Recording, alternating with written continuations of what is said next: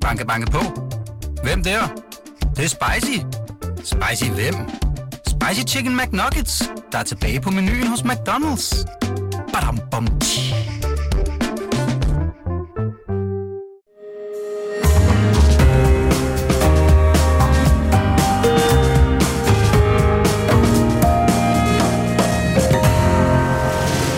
Du lytter til Korto og Steno, en podcast fra Berlingske. Om en øh, lille times tid så præsenterer statsminister Mette Frederiksen Venstres næstformand Stefanie Lose som ny midlertidig økonomiminister. Troels Lund Poulsen bliver nu fuldtids forsvarsminister. Og øh, konsekvenserne af den her ret store politiske nyhed, den kommer til at fylde en del her i første time. Velkommen, mit navn er Torben Steno. Og jeg hedder Jarl Cordua, og øh, lige inden vi dykker mere ned i, øh, i dagens store nyhed, så skal jeg lige sige, at øh, den øh, debat om øh, forbud mod koranafbrændinger ved demonstrationer, ja, den udgår, øh, og det sker på grund af akut opstået sygdom. Sådan kan det jo gå. Det er der nemlig mange, der er øh, lige i øjeblikket, der, og det vil også påvirke noget, et enkelt indslag i anden time. Men øh, det, der er helt normalt, det er, at vi som vanligt prøver at finde en modtager af den her uges, øh, til den her uges fidusbamse. Og det er I live-lyttere som altid meget velkommen til at øh, hjælpe os med. Og det gør I ved at skrive til os på vores Facebook-side Cordua og Steno. Og her kan der altså så også kommenteres og stille spørgsmål. For eksempel til Ditte Maria Brasso Sørensen med dette øh, voldsomme, vilde, lange navn. Hun er chefkonsulent i Tænketanken i Europa, og hun kommer på besøg om godt 20 minutter eller sådan noget, og fortæller om det, der øh, foregår i flere EU-lande, der er parate til nu at bryde med årtiers normal praksis for øh, asylbehandling. Det vil sige, det som vi i Danmark kender, Rwanda-modellen, er der ved at være øh, en vis forståelse eller til, øh, hvad hedder det, sympati idé med i mange andre lande. Og øh, hvis man tror, at flygtningestrømmen mod Europa er øh, i aftagende, så øh, må man tro om, den er stigende. Men Cordua, nu skal vi snakke om dagens helt store øh, nyhed. Ja, øh, og som sikkert de fleste ved, så er det jo sådan, at øh, der kommer en, øh, en besked eller en nyhed her til morgen om, at øh, Stefanie Lose, som vi jo kender som Venstres næstformand og øh, borgmester for Region Syddanmark, region, eller regionsrådsformand i Region Syddanmark hedder det jo, Ja. øh, hun bliver øh, indtræder som midlertidig minister øh, og skal vikariere for vikaren, kunne man sige. Hun skal vikariere for Troels Lund Poulsen, som jo er økonomiminister. Og øh, fordi vi alle sammen jo godt ved, at Troels Lund Poulsen, han rygter jo øh, forsvarsministerposten, som jo er meget vigtig og central, specielt det her forår, hvor der jo Ja, der er udstår et, øh, et forsvarsforlig, som øh, jo de fleste mener øh, skulle på plads helst inden sommer. Så der bliver travlt. Og, øh, og problemet er jo, som vi også alle sammen ved, det er jo Ellemann, han ligger derhjemme og har stress. Det skriver han faktisk eksplicit i dag på Facebook. Det er stress, øh, og ja, det kunne de fleste jo næsten have regnet ud. Øh, men nu skriver han det sådan set direkte. Så det, vi, har, vi får en vikar, øh, der skal vi karriere for vikaren. Øh, og, og så er det jo sådan, at, at, at, at, at Lose, hendes titel, den er faktisk øh, øh, minister for portefølje. Uden portefølje. Uden portefølje, ikke? Ja. Men jeg synes også, vi skal... Altså, hende Stefanie Lose, hun øh, er jo en øh, ret interessant øh, politiker, øh, fordi at hun jo øh, aldrig har øh, egentlig sådan ud, altså, officielt udtalt nogle ambitioner om Christiansborg. Hun er meget, meget glad for at være regions øh, borgmester, eller hvad det nu hedder der. Og øh, i dengang, at vi stadigvæk øh, arbejdede og sendte på Radio 24 der havde vi noget, der hed Bismarckprisen. Og den tildelte vi hende, fordi at hun øh, ved et, efter et øh, regionsvalg, hvor Venstre absolut ikke havde klaret sig specielt godt, øh, forsøg, formåede at udmanøvrere Willy Søvndal og alt muligt andet, og løbe med den her post. Og, e, og samtidig med det, så blev hun faktisk også øh, formand for øh, danske regioner. Så der er et eller andet med hende. Hun kan altså noget med at forhandle. Hun kan noget, hvad skal man sige, hun er sådan en teknisk dygtig øh, politiker. Ja, så er hun jo økonom, altså en økonom, som jo har bevist, at hun er, var, har været en dygtig regionsrådsformand. Det er jo også et temmelig stort budget, de kører med dernede. Øh, og hun er god forhandler, og hun laver brede forlig, øh, og hun ser også de muligheder, der er i forhandlinger. Øh, hendes rolle er jo også at sørge for, at Venstre øh, får en, øh, at Venstres politik øh, ligesom nyder fremme i regeringen. Øh, og øh, det, øh, som Venstres næstformand, så har hun jo også været inde i det arbejde. Øh, så, og det der bliver spændende, synes jeg, det er jo, øh, er hun så dygtig, er hun så god, så hun simpelthen øh, bliver nødt til at fortsætte regeringen. Øh, det er det, jeg synes er det mest interessante. Altså, er det sådan, at bordet fanger hende kan vi simpelthen ikke undvære. Er det det, Ellemann tænker, når han kommer tilbage igen? Øh, finder et eller andet til hende? Altså, hun, hun er simpelthen så dygtig. Øh, det er jo i hvert fald øh, en del af spekulationerne. Der er jo lige øh, noget, jeg synes... Øh, Øh, der kommer faktisk spørgsmål fra MHP Petersen, som skriver meget ikke øh, klart her, eller så spørger, hvem bliver afløser Region Syddanmark? Altså for Stefanie Lose. Lose har også en del andre tillidsposter. Danske regioner kan hun som midlertidig økonomi, økonomi, min, undskyld, økonomiminister have den tilstrækkelige pondus. Det første, der kan jeg svare, det er Bo Libergren, øh, som stammer fra Nyborg-området, øh, mangeårig øh, venstremand, øh, har siddet i Amtsrådet på Fyn, øh, har siddet i regionsråd, regionsrådet øh, i, øh, i Syddanmark, mm, og været folketingskandidat, og jeg kender ham i øvrigt øh, fra helt gamle dage som, øh, som VU'er. Der sige, der var, han var ikke specielt venstreorienteret, lad mig sige det på den måde, øh, dengang. Øh, han er blevet, han, han skal ligesom være øh, vikar for vikaren, der vikarierer øh, nede i Region Syddanmark. Kan hun have den tilstrækkelige pondus? Jamen, det synes jeg, det tror jeg, hun har, Torben. Øh, fordi det synes jeg, hun har bevist ved de der lejligheder, du lige har opramt. Jeg synes, altså, det, hun, er, hun er jo sådan en, så når, man, øh, når hun fremtræder på en skærm. Jeg kan huske det omkring det, da Inger Støjberg øh, var helt meget i vælten og, og skulle øh, vælges til et eller andet. Og hun, altså, der var ingen inde på, hvor meget jysk muld hun var rundet af. Mm. Og så var der Stefanie Lose, skulle være den anden næstformand. Hun skulle også sådan holde sig med, men hun, hun sagde det bare én gang, mm. at hun var også rundet af den jyske muld. Altså, må man tænker, og så ellers sådan lidt teknokratisk, ikke? men det er bare, med, der er noget meget tillidsvækkende over en øh, kvinde, som man ved, hun har altid lavet sine lektier. Og, og det er ligesom den udstråling, der er ved hende. Og så kan man sige, jeg tror, hun er sådan en, der, der øh, altså hun, hun opnår resultater øh, uden så meget larm. Men nu er det jo sådan, at der, det, nu er det, det, en ny scene. Det, det er jo ikke sådan, hun som økonomiminister sidder og skal lave et eller andet stort forkrummet forlig de næste tre måneder, eller hvor meget det nu bliver. Uh, det, det, det er det jo ikke. Øh, så det er jo på de indre linjer, det er, jo, det, er jo, det er jo der, hun skal jo vise, hvad hun kan. Der selvfølgelig er der en portefølje, der følger med, men jeg tror, i alle tvivlsspørgsmål, så spørger hun vel øh, Troels Lund Poulsen. Øh, men øh, hun kan administrere, og hun kan virke, det er der slet, slet ingen tvivl om. Jeg tror, hun bliver en succes. Det, jeg synes er det egentlig mest interessante, det er, den der forestilling om, at Ellemann kom tilbage inden påske, det kan vi godt droppe. Altså, man udnævner jo ikke en, en minister uden portefølje, som skal rygte økonomiministerposten, for at, at vedkommende skal sidde en måneds tid nu, indtil der er påske. Så det vil sige, Ellemann, hans sygdomsperiode, den kommer til at strække sig måske to eller tre måneder. Hvad ved jeg? Måske vi er over på den anden side af sommerferien. Mm. Og når jeg husker alle de kommentatorer, og de er godt nok mange, på TV2 News, som jo ligesom sætter øh, dagsordenen for, hvad man skal mene her til lands, og hvad der er, den, øh, hvad der ligesom er holdningen på bjerget. Det må bare sige, de har taget fejl alle sammen. Forestillingen om, at Ellemann, han er færdig, han kommer aldrig tilbage. Jeg har været en af de få, der har sagt, glem det mand, han kommer tilbage igen. Jeg tror ikke på, at han, han øh, selvfølgelig har man den mulighed været åben, men jeg synes bare, at der har været i kommentatorkredse, øh, nu skyder jeg lidt på kollegerne, jeg vil ikke sige, nævne nogle navne, sådan en forestilling om, at øh, det var næsten helt sikkert, at han var færdig, hvis han ikke kom tilbage i en påske, hvis ikke han kom tilbage i en eller anden tidspunkt, så var han færdig i dansk politik. I dag kommer og skriver han jo og siger, at han er stressbetonet, han vil først tilbage, når han er fuldstændig klar. Vi ved jo faktisk ikke, hvor slemt det er. Det kan jo godt være, at venstrefolkene skjuler et eller andet for os. Det tror jeg ikke. Øh, jeg tror faktisk, det er, som det er. Giv dig nu tid, mand lad os nu, øh, bliv nu færdig, så kan du komme tilbage igen. Så, men jeg synes måske, måske hvis der var en enkelt journalist derude, eller to, så måske lige gribe fat i nogle af de der kommentatorer, som sagde, at jamen, Ellemann, han var færdig, og han, var, han, han kunne slet ikke... Øh, han, hvis han ikke kom til færd, tilbage inden påske, så var det helt slut og sådan noget. Ja, altså, kan man ikke lige prøve at, at bede dem om at svare på det? Det synes jeg måske var en, en øh, passende anledning. Han kommer tilbage, det er der slet ikke tvivl om.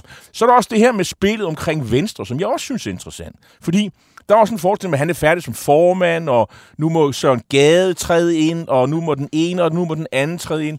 Jamen det synes jeg også, at det viser i dag, at det, det der spil kan man godt lukke. Søren Gade, og der har jeg været med enkelte andre undtagelser sagt, nej, han er ikke formand for, formandskandidat for Venstre. Han er lykkelig for at være folketingsformand. Det er ren øh, gakkelak-snak at tro på, at han kommer tilbage nogensinde og er kandidat til det her. Så er der andre, der siger, ja, men og det er sådan lidt mere, synes jeg, øh, øh, interessant spekulation. Kunne øh, Stefanie Lose blive øh, træde ind som formand? Og der er der nogen, der siger, ah, men hun er, hun er lidt indadvendt type. Hun er ikke så udadvendt. Øh, det modsiges vel lidt i dag. Fordi mm. nu træder hun jo sådan ligesom lidt, lidt ind på scenen, og så må vi jo se, hvordan hun kommer til at fungere i den der rolle. Jeg siger ikke, at hun bliver super duper, men, men altså, at hun kommer til at løse de opgaver, der ligger i ministeriet, det tror jeg ikke, der er nogen tvivl om. Men at hun bliver sådan folkelig selv, også, øh, så det, det, så det, det, det, så det bliver sådan et trækplaster for Venstre, det synes jeg, vi har til gode jeg at, synes, at, at se. Øh, måske, det er jo lidt det, som her MHP, MHP Peder, Petersen er inde på. Han skriver, der er jo ikke ressortområder af betydning tilknyttet økonomiministeriet, øh, og det er jo øh, betydelig tilknytning økonomiministeriet, og Troels Lund Poulsen har vel haft den post, altså har haft den post, er vel lidt ligesom Hjelved, der var anden finansminister engang. Den rolle, altså, og det, det, det, det, jo, det er jo faktisk rigtigt. Ja, altså, jamen, det, det er jeg så, fuldstændig så, enig i. Så det er jo ikke et, man slår sig ihjel på. Altså, og Troels Lund Poulsen sad der, fordi så kunne han være med i de centrale koordinationsudvalg, og ja. de der helt tæt på regeringstoppen. Ikke? Men, men det her handler jo om, at Troels Lund Poulsen bliver nødt til at fokusere på det der øh, forsvar 100%. Altså, det, det er en akut opgave, det er en, en kæmpe stor opgave. Og jeg skrev for nogle uger siden, at, at øh, nå, det er da helt vildt, at han skal lave alt det der. Altså, er de, er de ikke bange for, at han får stress? Øh, og, og det siger de, det får han ikke. Men altså, øh, de skriver jo også mellem linjerne, at det her fungerer ikke godt. Mm. Øh, han kan, fordi han skal passe, han kan ikke være alle steder på én gang, og der er møder internt i regeringen, mm. og der er møder i ministeriet, når han også skal lave det andet. Så derfor, altså, jeg tror, jeg, jeg synes, det her er en fornuftig løsning. Det er en det, teknisk ændring. Jo, men også det, det løfter jo også Stefanie Lose ind, og det kortslutter alle spekulationer om, at, øh, at hun eller Troels Lund, de bruger ikke anden tid på at sige, jamen, det er Element, der er formand, vi glæder os, han kommer mm. tilbage igen. Der er ikke skyggen af, øh, øh, forestillinger øh, om, at Ellemann skal skiftes ud med en af de her figurer, jeg lige har nævnt. Det er der ikke. Øh, selvfølgelig har man da talt om, man har drøftet situationen, man har haft de der tanker, men jeg synes bare, at meldingen i dag tyder på, at vi kan godt indtil videre så det mest lægge alle de der spekulationer om, at Ellemann er færdig i politik, dem kan vi godt lægge øh, øh, øh, krølle sammen og smide i papirkurven. Ja, så vil sige, det mest interessante, det er sådan, som vi siger, at Stefanie Lose, hun kommer i øh, erhvervspraktik som minister. Oh, du, nu, nu, nu får du til at lyde som om, at hun er fuldstændig øh, ingen for... Altså, er der, er der, er der, hun, hun har jo øh, efterhånden været en 8-10 års erfaring med, ja, ja. og, og, og ja, ja, selv, i, og havde en kæmpe, en pæn stor administration dernede. Jeg ved ikke, hvor mange der er ansat i Region Syddanmark, men der er jo en stor administration, ikke? Det her forhold mellem embedsmænd og politikere, det, det tror jeg også, hun ligesom har en fornemmelse af, hvordan det kører.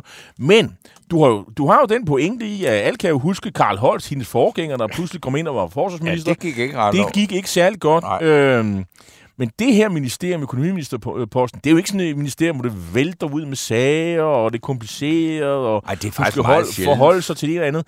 Det er, som du netop har beskrevet, at det er sådan en, en, en, en, en skygge øh, finansministerpost, øh, hvor hun jo ligesom skal være øh, Venstres øh, øh, repræsentant. Altså, øh, nu ved jeg jo faktisk ikke, om hun går ind og skal være en del af koordinationsudvalget og sådan noget. Det er jo, det, det er vel stadig øh, Troels Lund, øh, men, men, men hun får vel lov at vikariere, hvis det er, at... Øh, øh, at, at, øh, at han ikke lige øh, kan øh, være, være med. Altså, det, det må jo være øh, Men det går jo ud fra, opgaven. altså, at Troels øh, Poulsen har, var jo ligesom Venstres nummer to, indtil Jacob Ellemann blev syg. Ikke? Altså, Jamen, det er han, synes jeg stadig. Og det er han stadigvæk. Jamen, det, er det må jo være ham, der sidder, øh, hvad skal vi sige, Det er ham, der... Det er også om, men når man tænker på, hvordan han også har skamrost øh, Mette Frederiksen og sin øh, der, altså, for, for, for forhandlingsforløbet på Marienborg, og hvor godt han har det. Altså, det er ligesom ham, der er. Han er den. Men jeg, jeg synes, det her, det, øh, det skaber noget, noget ro i hvert fald indtil videre. Altså selvfølgelig vil spekulationerne fortsætte om, hvornår kommer han tilbage og sådan noget. Vi ved nu, at vi skal nok hen i tidligst maj måned, tidligst juni måned. Ja, og måske, så kan man også sige, måske på den anden side af et forsvarsforlig. det Altså, kunne jo godt øh, være. Og så kan man sige, så, og så er det sommer, ikke? Og så på den anden side af folkemødet, og så altså, man sige, han kommer til efteråret. Der er en, der har været så, der skriver lidt øh, morsomt, at, øh, at øh, om hvorfor de ikke havde taget Jens Rode, og det er selvfølgelig fordi, at Jens Rode, han, øh, meld, øh, det Så går frem, han har meldt sig ind i, i, i Venstre i januar. Altså så, så hurtigt går det trods alt ikke øh, med at, at, at, at komme ind øh, i, i de hellige alder. Øh, og, og Rode, Ej, har, han jo, har jo- Rode har jo også sagt, at han skal han i hvert fald ikke være... som helst... Han, hvis han skulle noget, så skulle det være europapolitisk. Det har han sagt. Ja, men øh, nu har, Så det er Viborg eller Europa. Jamen altså, det kan da godt være, at de øh, Venstres partisekretær Christian Hyttemeier, han noterer det der og siger, nå okay, men det er da også en mulighed. Altså, Rode er jo kendt navn, og man kan godt bruge det et samling i Venstre, så ikke sådan helt, øh, helt skørt, altså, hvis du spørger mig. Men nu vi er ved det, så øh, med, med, med lytter, der er en Nils Gren, der skriver, Monique Jan E. Jørgensen er bitter igen. Så vil jeg så sige, altså jeg vil øh, sige, at Jan E. Jørgensen er jo først og fremmest øh, syg, så vi ønsker ham god bedring. Det var blandt andet derfor, vi aflyste koranafbrændingsdebatten. Men jeg har faktisk flere gange undret mig over, at Jan E. Jørgensen har stået, altså hvor jeg tænkte, er det ikke snart hans tid? Øh, han, øh, han er jo ikke heller ikke nogen ung mand. Hvis han skulle have en tur i ministerkarusellen, så, så er det efterhånden ved at være ikke, og han har været på banen i mange, mange, mange år, og er jo sådan set en, en meget sådan, øh, også øh, altså jurist og teknisk kompetent, men jeg, jeg tror simpelthen, han er for liberal. Og for... Øh, jeg tror mere, det... Jeg tror han mere, er med til at give det der... Ah, han er lidt skabsradikal, grund det billede, til, ikke? grund til, det er Stefanie Loos, det er jo, fordi hun er en del af Venstres top. Ja. Og hun formelt er hun jo øh, Venstres nummer to. Hun er faktisk øh, højere end øh, Troels Lund i rangfølgen. Mm. Det er derfor. Og så, og så, er hun, jo- og så har hun erfaring. Altså, mm. hun er kompetent. Det har hun bevist. Øhm, så skriver Leif Jørgen Tulberg, som jeg ved er venstremand, øh, erklæret. Stefanie Lose er meget driftssikker. Husk, hvem der sendte Lars Løkke ud af formandskabet. Ja, det er der jo noget om, at hun sikkert også har været med der. Arne Ebbesen, en af vores faste kritikere, skriver, Jarl lyder naiv, som ofte. Ja, det kan, nu, vi, vi får se, Arne, hvem der, hvem der er naiv. Øh, jeg ved ikke helt, hvad du mener, men det kan du skrive, øh, hvad, hvad, hvad, hvad du synes. Øh, Nils Kjær Frederiksen skriver, rigtig god løsning. Stefanie Lose skal nok klare den. Hun har klaret alle de opgaver, hun har fået indtil nu. Og det er der jo altså noget om. Altså, om hun så knækker nakken på den her, ja, det får vi jo se. Det, øh, det håber vi selvfølgelig ikke øh, for hende, men altså, man, den mulighed er der jo. Men vi går, fordi det vi sådan langsomt er ved at glide ind i, det er jo øh, ugens øh, fidusbamse-votering. Og øh, den tager vi fat på øh, le, altså til sidst i den her øh, time. Banke, banke på. Hvem der? Det, det er spicy. Spicy hvem? Spicy Chicken McNuggets, der er tilbage på menuen hos McDonald's. Badum, bom, tji.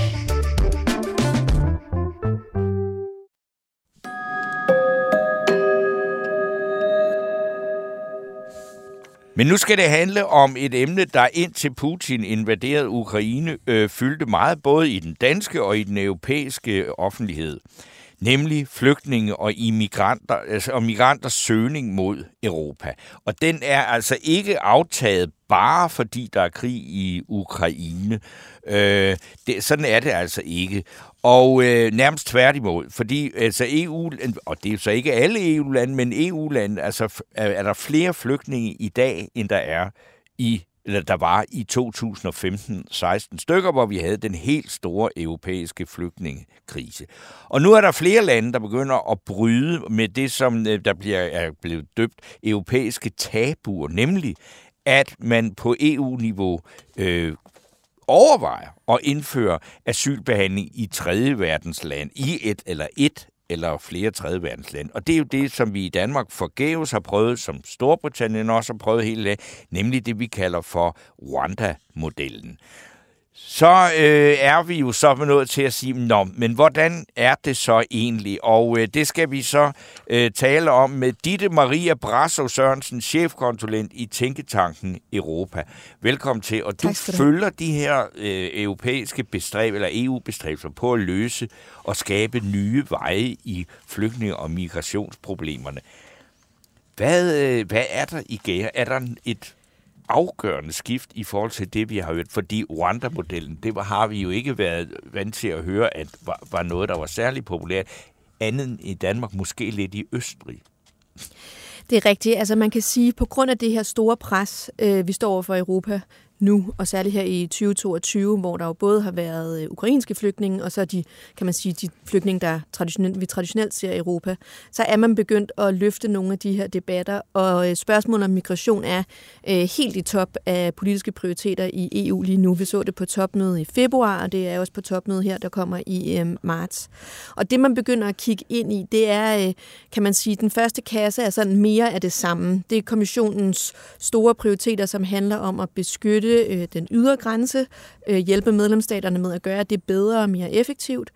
Øh, er det Frontex, vi snakker om? Altså man, ja, man kan sige... Som er det her fælles europæiske grænsepoliti, ikke? Ja, altså man kan sige, altså det er jo EU-landene, der øh, har øh, hvad hedder det, ansvaret for at beskytte deres egne grænser. Det er et national kompetence, og så har vi så det her Frontex-agentur, som ligger ovenpå som et, som et hjælpeagentur. Men, men det er øh, primært EU-landene, der skal gøre det selv. Så har vi så en stor øh, debat lige nu øh, i EU, som handler om, at øh, EU skal blive bedre til at sikre øh, hjemsendelse. Øh, så det vil sige, de øh, mennesker, der er kommet til Europa og søgt, øh, og søgt om beskyttelse, øh, hvis de ikke kan blive asylberettiget, så skal de jo øh, hjem til deres oprindelsesland. Og der er nogle øh, lande, som øh, er meget modvillige, når det kommer til at tage imod de her mennesker. Ja. Og det man så forsøger sig med, det er... Øh, kan man sige, med, med pisk og sige, hvad er det så for nogle øh, værktøjer, EU har på hånden til at tvinge de her stater til at blive bedre til at tage imod. Øh, og det er sådan noget med, øh, man, kan, man kan gøre det sværere for de øh, landes øh, befolkning at få visum til Europa, man kan bruge udlandsbistanden, og man kan også begynde at kigge på, og det er helt nyt, på øh, de her landes adgang til det indre marked. Men der, vi kan jo lige så godt sætte nogle, øh, ligesom man kan sige, hvem er det, vi snakker om? Lad os dog bare sige det. Altså, der er nogle lande, altså Italien, som som har fået en ny, meget øh, spændende, interessant højre øh, regering, og som jo også har slået sig op på, altså blandt andet vundet valget på, at her, nu skal der virkelig ske noget her. Er det der, at det her det begynder at flytte sig, det er, at for eksempel italienerne nu øh, har en anden regering?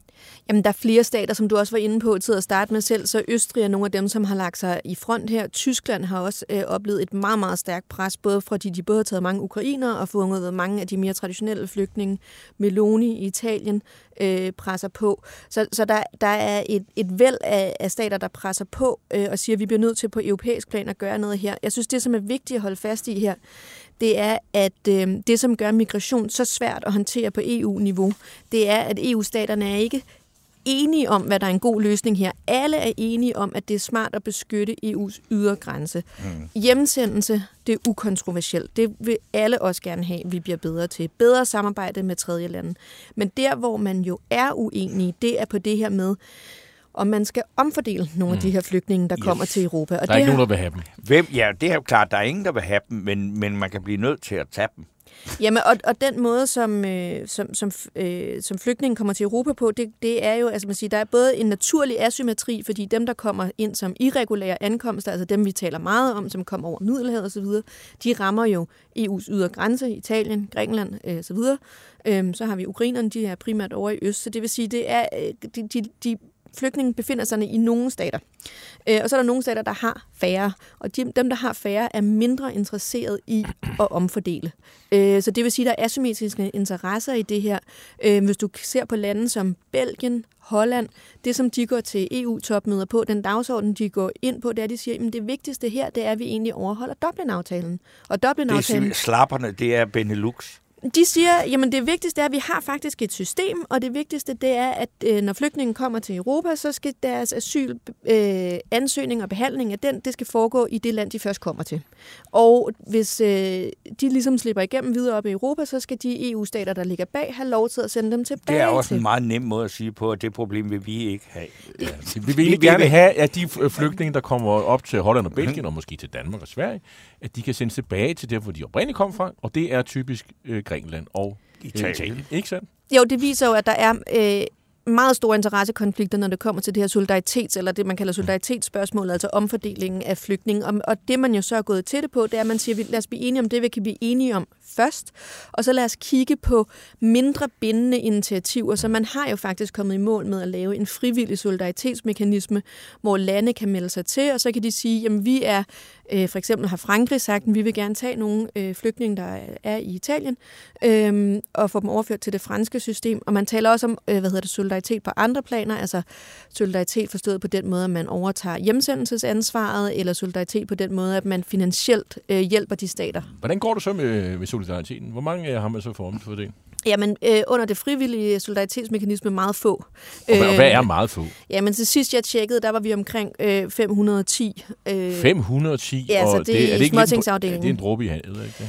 Jo, altså de nyeste tal fra det europæiske øh, asylagentur, de øh, estimerer, der i øh, 2022 kom lidt under en million asylansøgere øh, Og som til op- Europa. Og så er man fordelt 500. Præcis, så man under det frivillige fordelt 500, ja. Så det, sige, det- det, så, hvad, så, altså, det, det virker jo som om, at man sidder og, og snakker om, om løsninger, som, som man dels er uenig i, og som jo åbenlyst ikke virker. Så, så, så hvad gør man så, hvis man er... Øh, ja, altså, øh, ja, dem, der sidder med dem, det er jo sådan noget Grækenland og Italien. Hvad, hvad vil de så gøre for, at de andre tager nogle af dem? Hvad vil de gøre? Bare lad dem øh, håbe, de sådan, øh, siver stille og roligt op af, eller hvad? Er det det, de håber på? Jamen det, som vi jo så i 2015 og 2016, det er, når presset bliver stort nok mm. på de EU-stater, der har en ydre grænse, Ja. Så øh, faldt Dublin-aftalen. Det var den erfaring, vi har med os videre. Altså den faldt forstået på den måde, at de lande kunne ikke absorbere flere flygtninge, og derfor lod de dem gå videre.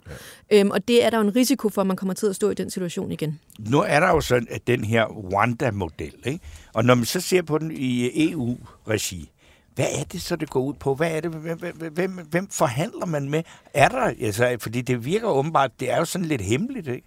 Hvad det er, man forsøger. Eller hvem, hvad ved vi om det?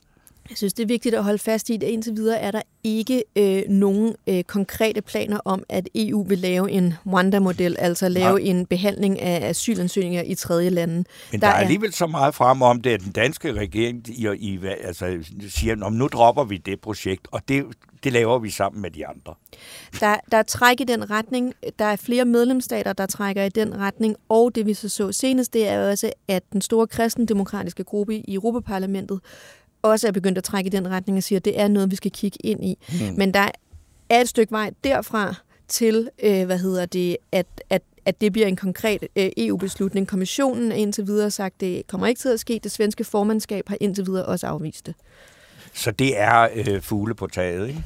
Det er i hvert fald ikke noget, der løser krisen øh, i 2023. Så, så er der jo også, øh, Østrig er jo altid dem, der er helt fremme i skoene, ikke? Og, og der er, altså det, man kalder for pushback-operationer, det betyder jo simpelthen bare, gå væk, man, bliver over i andet, så fysisk at holde folk ude, ikke?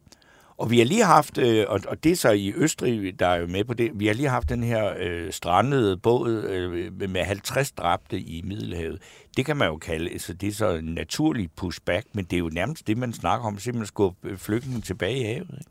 Jo, jeg synes, det er vigtigt at understrege, at Østrig er en absolut hardliner på det her spørgsmål, og man skal ikke se de takter, der kommer ud af Østrig, som værende det, der øh, nås øh, europæisk konsensus omkring. Det, som man i stedet for har lagt op til fra kommissionens side, det er at styrke samarbejdet med en række nordafrikanske lande for at styrke deres grænsekontrol, deres maritime kontrol, og styrke dem i de search and rescue missioner, de kan lave fra deres side af. Men hvad, hvad, hvad tilbyder man de her nordafrikanske lande? Altså, fordi det, det, det, bliver, altså, der er jo ikke, det er jo ikke rigtig lykkedes at, at, at stoppe den der trafik, eller dæmpe den overhovedet. Nej, det er rigtigt, og det man tilbyder, det er at hjælpe dem med at styrke deres øh, grænsekontrolmyndigheder, deres øh, maritime kontrol og deres, kystsik- eller deres øh, sikring af migranter over kysten. Jamen, hvad er det for en sikring? Altså, hvad er det pigtråd? Både trusler. Hvad er det? Jamen, det, det er, hvad hedder det, men der er, også, der er også, kan man sige, det var også det, jeg var inde på før, en, en trussel forbundet med, at man også prøver på at presse dem til det ved at sige sådan, så er der, så er der mindre støtte andre veje omkring, hvis I ikke gør de her ting, hvis I ikke tager det her problem seriøst. Men det, man jo så forsøger at hjælpe dem med, det er uddannelse, øh, kompetenceopbygning i de myndigheder, der skal, der skal øh, tage hånd om de her mm. øh, ting, og så finansiel hjælp øh, sådan så de, så de kan behandle øh, hvad hedder det, de mennesker, og øh, der, de, altså det er jo ikke øh, primært øh, tunesiske folk, der flygter fra Tunesien over Middelhavet. Det er jo folk, der kommer alle mulige andre steder fra. Så de skal jo også have et, et internt system, der gør, at de så kan håndtere dem og øh, hvad hedder det, få dem tilbage.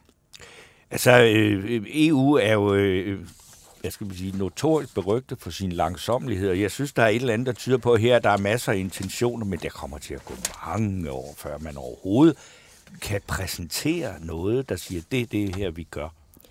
Jamen, jeg mener egentlig, at man præsenterer en del ting, som man gør, som handler om beskyttelse af de ydre grænser, som handler om hjemsendelse, som handler om de her samarbejdsaftaler med tredje mm. lande. Ikke nødvendigvis med asylbehandlinger, men med, hvad hedder det, med indgåelse af forskellige, man siger, nu må I, nu må I lade være med at have øh, visumfri adgang til alle mulige folk, der, der strander på Vestbalkan osv. Så, så på diplomatisk vej er man i gang der. Det er rigtigt nok, at kigger man isoleret på det, der kunne, kunne være den her bindende solidaritetsmekanisme, hvor man kan øh, omfordele flygtninge mellem EU-lande, så øh, tror jeg også, der er lang vej igen. Jeg synes, det er vigtigt, når man snakker om det her, at sige, at ud over det, som rent faktisk handler om at holde flygtninge øh, og migranter ude og hjemsende dem, så gør EU en masse andre ting. De har et stort udvik- de har udviklingsbistand, der er naboskabspolitik, og en stor del af det her træk, det handler jo også om, at folk bliver ved med at flygte fra Syrien, Yemen, øh, Afghanistan. Afghanistan, landen syd for Sahara,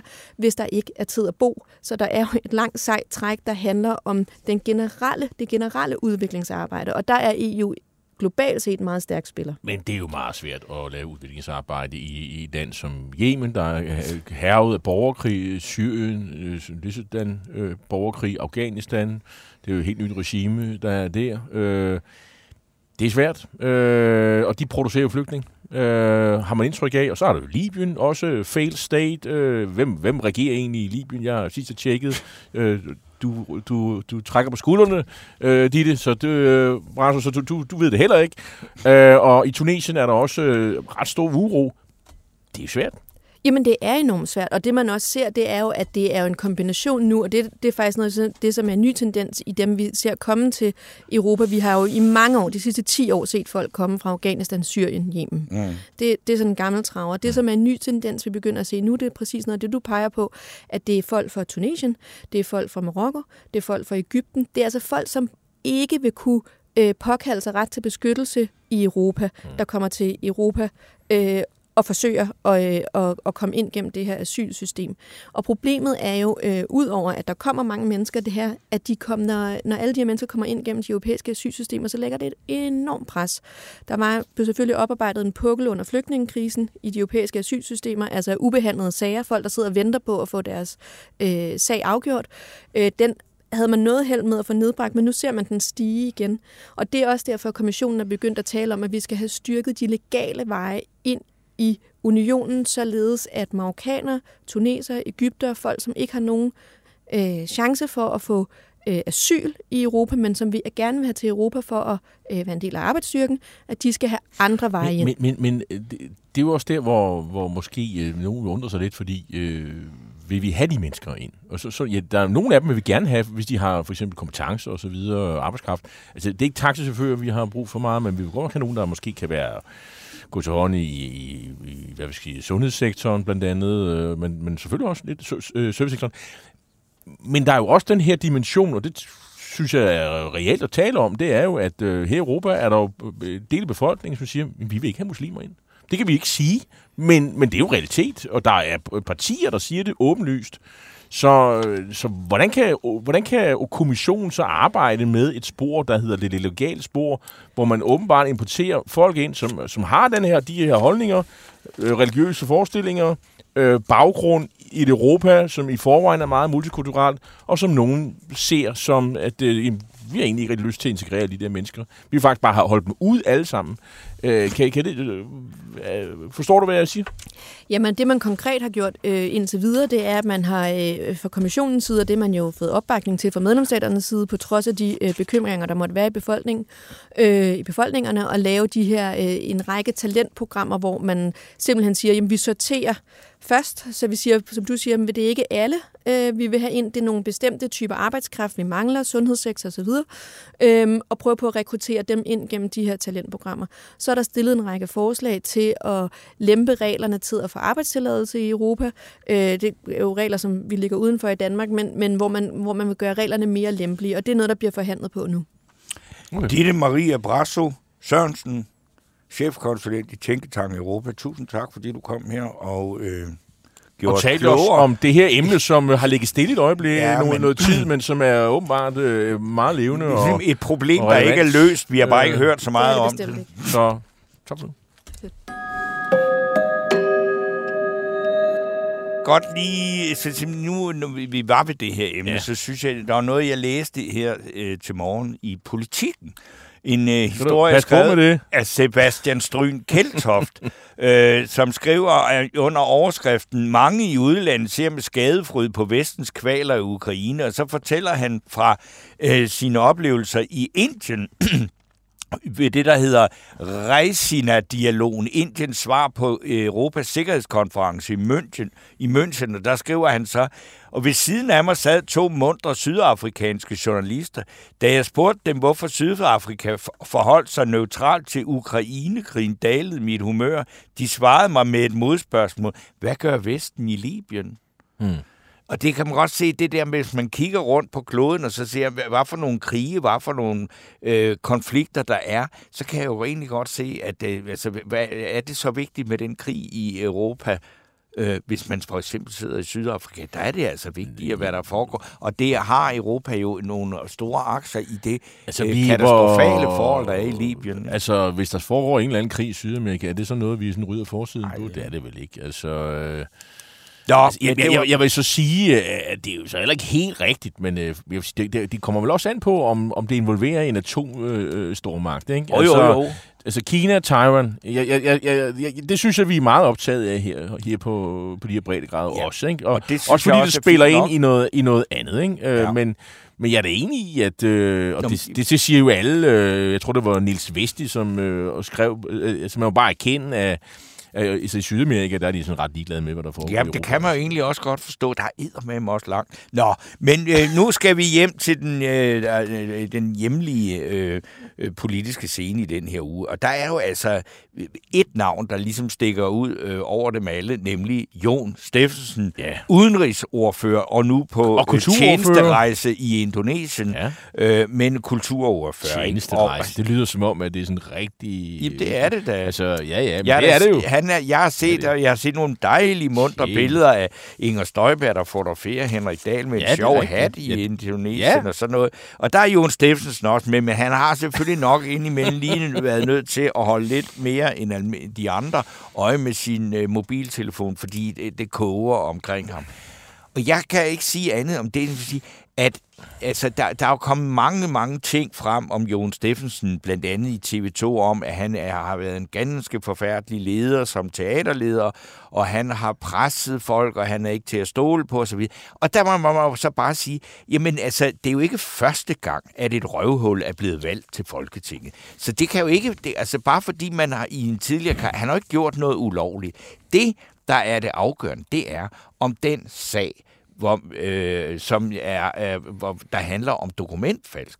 Har Jon Steffensen, og jeg synes, der er noget, der tyder på det i frem den, den lydfil, der er blevet offentliggjort af børsen, øh, hvor han øh, siger, det ser da meget godt ud, og det lyder altså meget som Jon Steffensen, efter at man har hørt en pæn, øh, krasse øh, Jakob Højer DBU øh, manden, der sidder, der sad, jeg ved ikke, det gør han ikke, måske ikke mere, i bestyrelsen for Avenue T.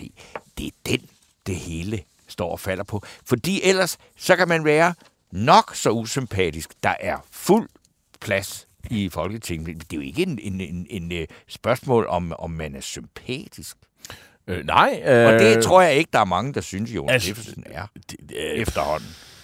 Nej, altså det, efter han har øh, den omtale, der har været af hans tid som teaterchef, øh, hvor øh, jo han øh, lyder, forekommer at være temmelig kynisk. Øh, og, Ja. og, Men det må man gerne være. Der er jo ikke nogen lovgivning, der det, er forbyder ikke, det. det er jo ikke første gang, man har hørt om, at folk i kulturbranchen, de er benhårde og, og, og, og arbejdstidsregler og sådan noget. Og Men, sådan. det, men, det, det, men altså, altså jeg, jeg, Martin Lyngbo, det det, er politi- en anden teaterdirektør, ja. så er gift med Senior Stampe. Ja, ja, jo, jo, men altså... Altså, jeg, jeg synes jo, det politiske er det, som jeg... Det, det vælger jeg at kigge på, ikke? Fordi, altså... Jeg, jeg har et billede af, Jon Steffensen, og jeg synes jo egentlig, han er en meget flink fyr. Men jeg har heller aldrig arbejdet under ham. Altså, men... men, men, Men men du har ikke haft en rolle på Avenue Nej, jeg ikke. Det er nogen nok også betakke sig. Men, men, men altså... Øh, øh, han har, jo, han har jo spillet sådan en rolle i den politiske debat, hvor han jo har haft sådan lidt venstrefløjs synspunkter, og derfor var jeg lidt overrasket over, Han han har jo også pludselig... været på spil i Alternativet. Ja, netop, ikke? At der han har jo ovenkøbet været medlem. Og så, og så pludselig, så, så dukker han op i Moderaterne, som jo er med til at lave sådan noget liberal reformprogram, øh, politik. Det er i hvert fald det, jeg har sådan identificeret øh, øh, Moderaterne som. Mm. Øh, hvor man jo skærer ned på nogle af de der folk, som øh, så uddannelsespolitik og sådan. Det havde jeg ikke lige set komme øh, af hans støtte. Men okay, han har fået en politisk karriere. Han har jo den position, at han er jo... Øh, der er jo ikke ret mange... Øh, altså, øh, SVM-regeringen har øh, flertal er på to. Mm. Og hvis han ryger, så er det kun på et. Mm. Og det gør jo så, at øh, at der er jo så en øh, folketingsmedlem, der er så en medlem af en af de tre partier, der sådan skal stille sig ud og sige, hvis ikke jeg får det, som jeg vil have det, så vælter jeg helt det hele.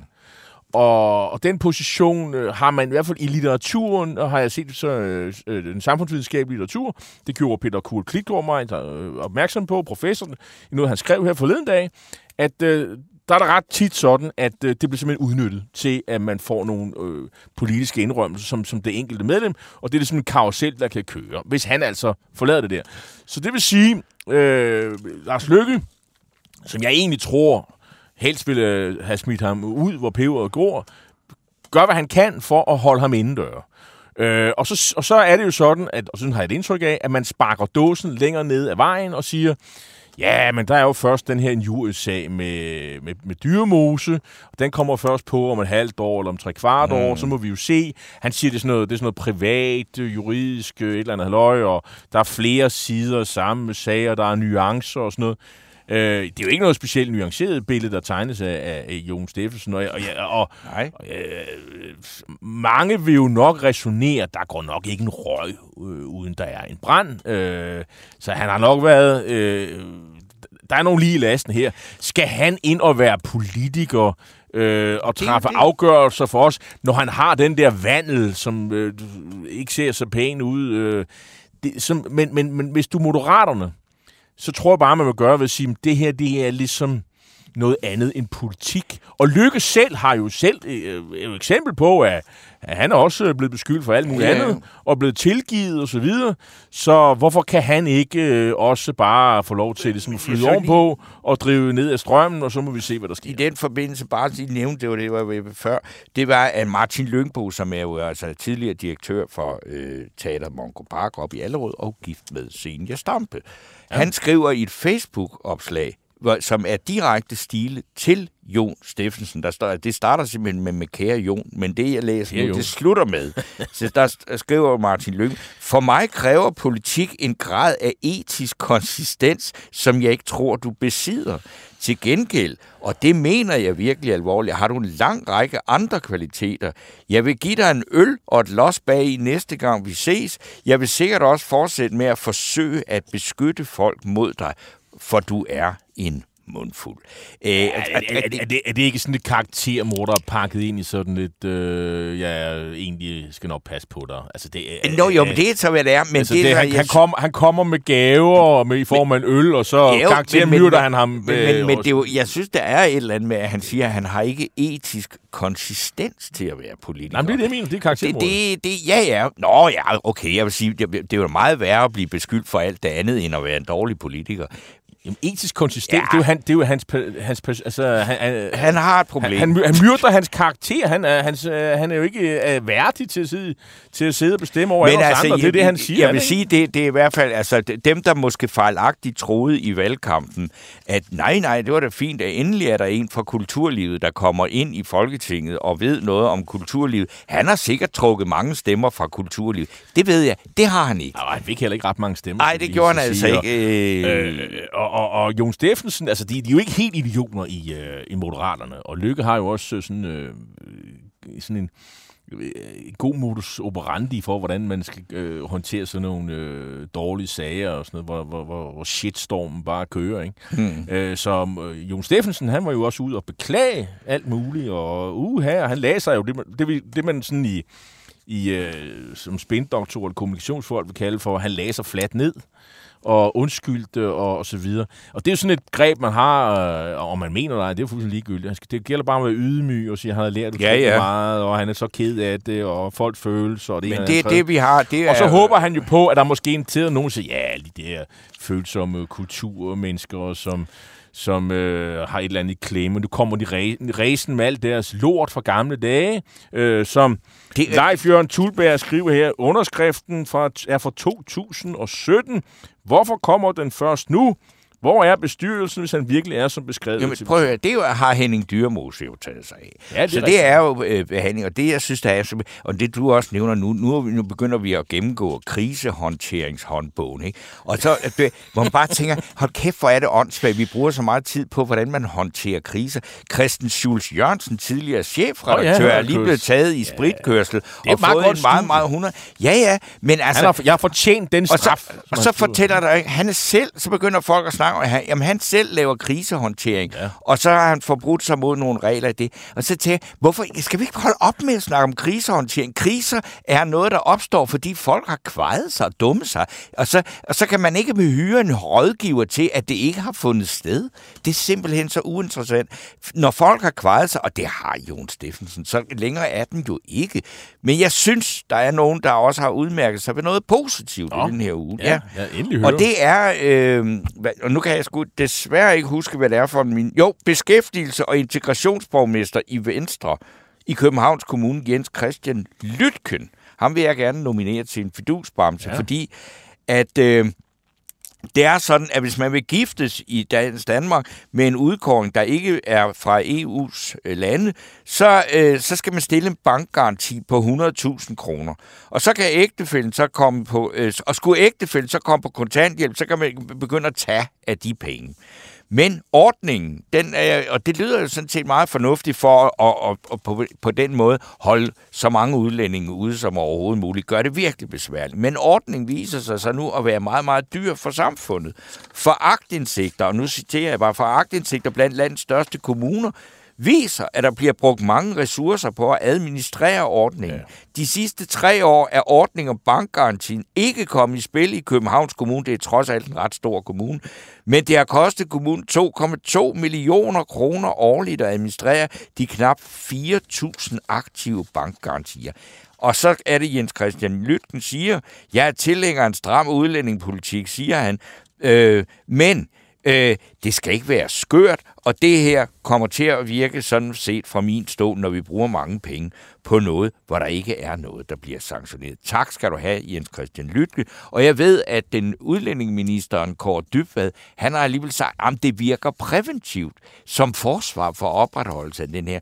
Men så vil jeg også bare sige, at Jens Christian Lytken, han er, rammer jo ned i noget af det, som Lars Lykke og Moderaterne sagde i valgkampen, at vi måske skulle kigge på tisler og tåbelige Ja, øh, her- love her i er øh, øh, udlændinge. Og det her er Men, men er, du da, er du da i tvivl om, at hvis det her blev fjernet, så vil du se Inger Støjberg og Morten Messerschmidt og, og hvad hedder han nu fra Nye Borgerliges øh, formand, øh, Lars Bøje, de vil da turnere øh, rundt til alle, der gider at høre på det. Der har regeringen Ja, har, ja, ja, ja. Har, har, har, har lempet udlændingepolitikken, og nu vælter det ind med, med udlændinge. Ja, ja. Og, og, og selvom det det her Ebberød Bank-system her, som øh, altså og jeg tror også, altså det er jo, øh, Kåre Dybvad, han ser sig nok sig selv som ham, der skal være ledvogteren Ja, ja, for ja, den ja, stramme ja. udlændingepolitik.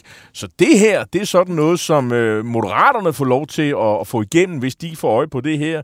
Nu er det godt nok en venstremand, øh, jo- som jamen, siger det det, jo derfor, men den ligger, jo, den ligger til de moderate at få pillet ud, at, at, de at, kan. at det, er, som jeg at jeg vil nominere Jens Christian Lytken, det er, altså det her, det er simpelthen så åndssvagt, så jeg er ligeglad med, hvad for et parti jeg tilhører, hvem der sidder i regeringen, lad os lave det om. Det er jo mm. åndssvagt. Ja. Altså, og så kan det da godt være, at øh, de tre, øh, hvad skal man sige, altså Jysk Folkeparti og Dansk Folkeparti og konspirationsteoretikerne i nye borgerlige, noget, de vil råbe op om det. Men der er ikke så mange, der gider høre på dem mere. Og det, det er noget, som jeg også har lagt mærke til, fordi at, øh, jeg tror, der var mange i denne her uge, der så tidligere Øh, jeg så kampen i parken i Superligaen, hvor øh, FCK øh, udraderede Odense Boldklub med 7-0. Øh, og der scorede Mohamed Darami to mål, øh, og som han fejrede. Først med at selvfølgelig blive øh, omklamret af resten af holdet øh, med skulderklap og alt det der. Men så vristede han sig fri af, af klyngen, og da han var helt fri, så lagde han sig og øh, slog panden i græstæppet, som var det et bedetæppe. Vi ved ikke, om det var med panden mod Mekka, men det var en muslimsk øh, fejring Ja. af det her, som han tog, gør helt alene. Altså lidt i, Og par, han- lidt i parallel med, når, når, når skal man sige, katolske spillere i de, i de skal man sige, Ja, altså slår Middelhavs, de slår korsets tegn, når de går ind ad banen, når de scorer. og Men sådan det, noget. det har der jo aldrig været nogen reaktion Nej. på. Og der har også været masser af muslimske spillere, øh, altså fra andre lande i, i Danmark, men Mohammed Darami er fra Hvidovre. Og øh, er selvfølgelig øh, muslim. Han er øh, 21 år. Han stammer fra... Sierra, han, Sierra begge hans forældre er fra Sierra Okay, Leone. Øh, men, men han er altså Sierra Leone og Hvidovre. Og så er det jo, altså, jeg vil bare huske, at jeg tror, der er sket noget i Danmark med de her spørgsmål, fordi jeg kan ikke lade være med at tænke på, dengang Nadia Nadim var øh, en stor, stor, stor stjerne, verdensstjerne, på, og selvfølgelig stjerne på det danske kvindelandshold i fodbold. Så kunne man altså høre øh, en af, hvad skal man sige, en øh, folketingsmedlem for Dansk Folkeparti på tidspunkt, Sonja Ejlersen, øh, nævne, at hun synes, det var så typisk, at sportsjournalisterne fremhævede en udlænding på det danske landshold. Så vil sige, okay, Sonja, øh, selvfølgelig er der ikke udlændinge på det danske landshold. Men det kunne man altså så på, på det tidspunkt synes var stuerent nok, eller lukke ud. Og det er ligesom om, at jeg tager på den, fordi det er da mærkeligt, at der ikke er nogen, der har flippet helt ud over, at ham her, danskeren, har gjort det her Det endnu. kan være, at Morten Messerschmidt, han går amok Ja, men det, fordi det, altså, han er virkelig, virkelig god, ham her Mohamed Darami, og derfor er der jo, en, må man sige, en stor chance for, at han kommer på landsholdet, måske scorer for landsholdet. Skal vi så se en af de rødhvide for første gang fejre et landsholdsmål med en muslimsk bøn på græstæppet? Det har vi til- det er, det det, til, øh, og kan vi rumme det? Og så er det, jeg som gammel boomermand kommer til at tænke på, at det er sådan noget, jeg synes er, er, er, er noget underligt noget, men så jeg fundet ud af, at mange flere af de unge, de synes bare, jamen det kan vi da sagtens rumme. Det er da godt nok mærkeligt. Og de kan godt rumme, at Mohammed Rona, eller Darami gør sådan noget, samtidig med, at de også går ind for, at øh, der skal være mere plads til at selv at vælge sit eget køn og sådan nogle ting, hvor man bare tænker, hold da op, der er noget mærkeligt, nogle paradoxer, som nogle generationer, vi er meget langt fra, mm. kan rumme. Ja. Som, som øh, hvor man tænker, hvordan kan man være øh, voldsom vogue LBGT plus person, og så alligevel også øh, synes, at der er plads til øh, muslimer? Som ikke bestiller, altså som, som hvis, og jeg aner jo ikke, hvor, hvor Mohammed Darami, hvor, hvor, hvilken slags muslim han er, men det, det er jo overvejende, at de fleste muslimer går jo ikke ind for LBGT plus rettigheder. Nej, det skal Og, ikke og, med. og det er det, hvor jeg tænker, men hvis Men Danmark skulle håbe, men du ved det jo kvalificere sig ikke. til VM Nej, i Saudi-Arabien, skulle, skal, skal Mohammed Darami så rende rundt med et regnbue, Tid. anførbind, og Tid. samtidig fejre sin mål med en Ja, muslim. det er Han bliver et hit. skønne perspektiv. Jeg synes, man skal læse din klumme, hvor du ligesom også øh, botaniserer det her, øh, den her oplevelse fra Grønsværen i, øh, i søndags, da, da OB øh, tabte 7-0 til, til FCK. Men øh, vi har, vi, altså, tiden løber tår, Ja, og, og øh, der er faktisk Jens Akkergren, han skriver, hvorfor kommer sagen med Jon Steffensen først frem nu og ikke under valgkampen? Ja, nok fordi Jon Steffensen faktisk øh, jo ikke var folketingsmedlem ja. på det tidspunkt. Og så, skulle, og så skulle der ligesom også være nogle kilder på den her sag. Men jeg vil så også sige, Altså, øh, meget af det her kom jo faktisk frem allerede i weekendavisen i sommer, da Paul Pinko Jonsen skrev om det. Øh, før vi ligesom slutter her, så skal jeg også lige sige, at øh, her, for, i, den, øh, her i, i, den, i, i februar, øh, jeg tror det var den 9. februar, der havde vi et øh, Rasmus øh, Lund Nielsen, som er folketingsmedlem for øh, Moderaterne og- inde, og, og vi talte om forældrefremmedgørelse, altså en anvendt taktik i opgør mellem forældre, om eksempelvis samværsretten eller forældremyndigheden. Og det handler altså om, at barnet bliver fremmedgjort af den ene forælder gennem manipulation over for den anden. Øh, I det her, i den her samtale, vi havde med Rasmus Lund Nielsen, der blev der øh, omtalt en konkret sag, hvor en familie kan genkendes. Berlingske, øh, det vil sige kort ud af Steno, kan ikke dokumentere, om denne familiesag udgør et eksempel på forældrefremmedgørelse eller bagvaskelse. Og vi vil gerne, Berlingske og kort ud af Steno, beklage omtale. Det er hermed gjort. Og så har vi et lille minut tid tilbage, inden vi lige skal holde en øh, lille pause. Men vi har jo altså, øh, jeg har nomineret Jens Christian Lytken, men det er jo ikke ens betydende med, at han får ej, øh, vi tager det i næste fidusbamse. uge. Så der er plads til det mere. Så med, meddel jer på øh, Facebook. Facebook, så kan I øh, Eller på Berlingskes øh, Facebook-side. Ja.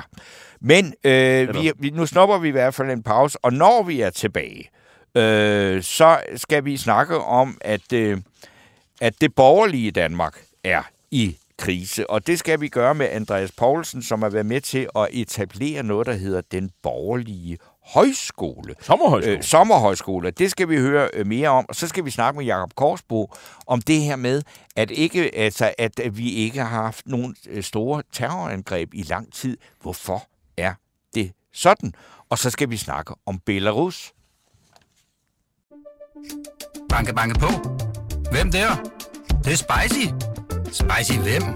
Spicy Chicken McNuggets, der er tilbage på menuen hos McDonald's. Badum, bom, tji.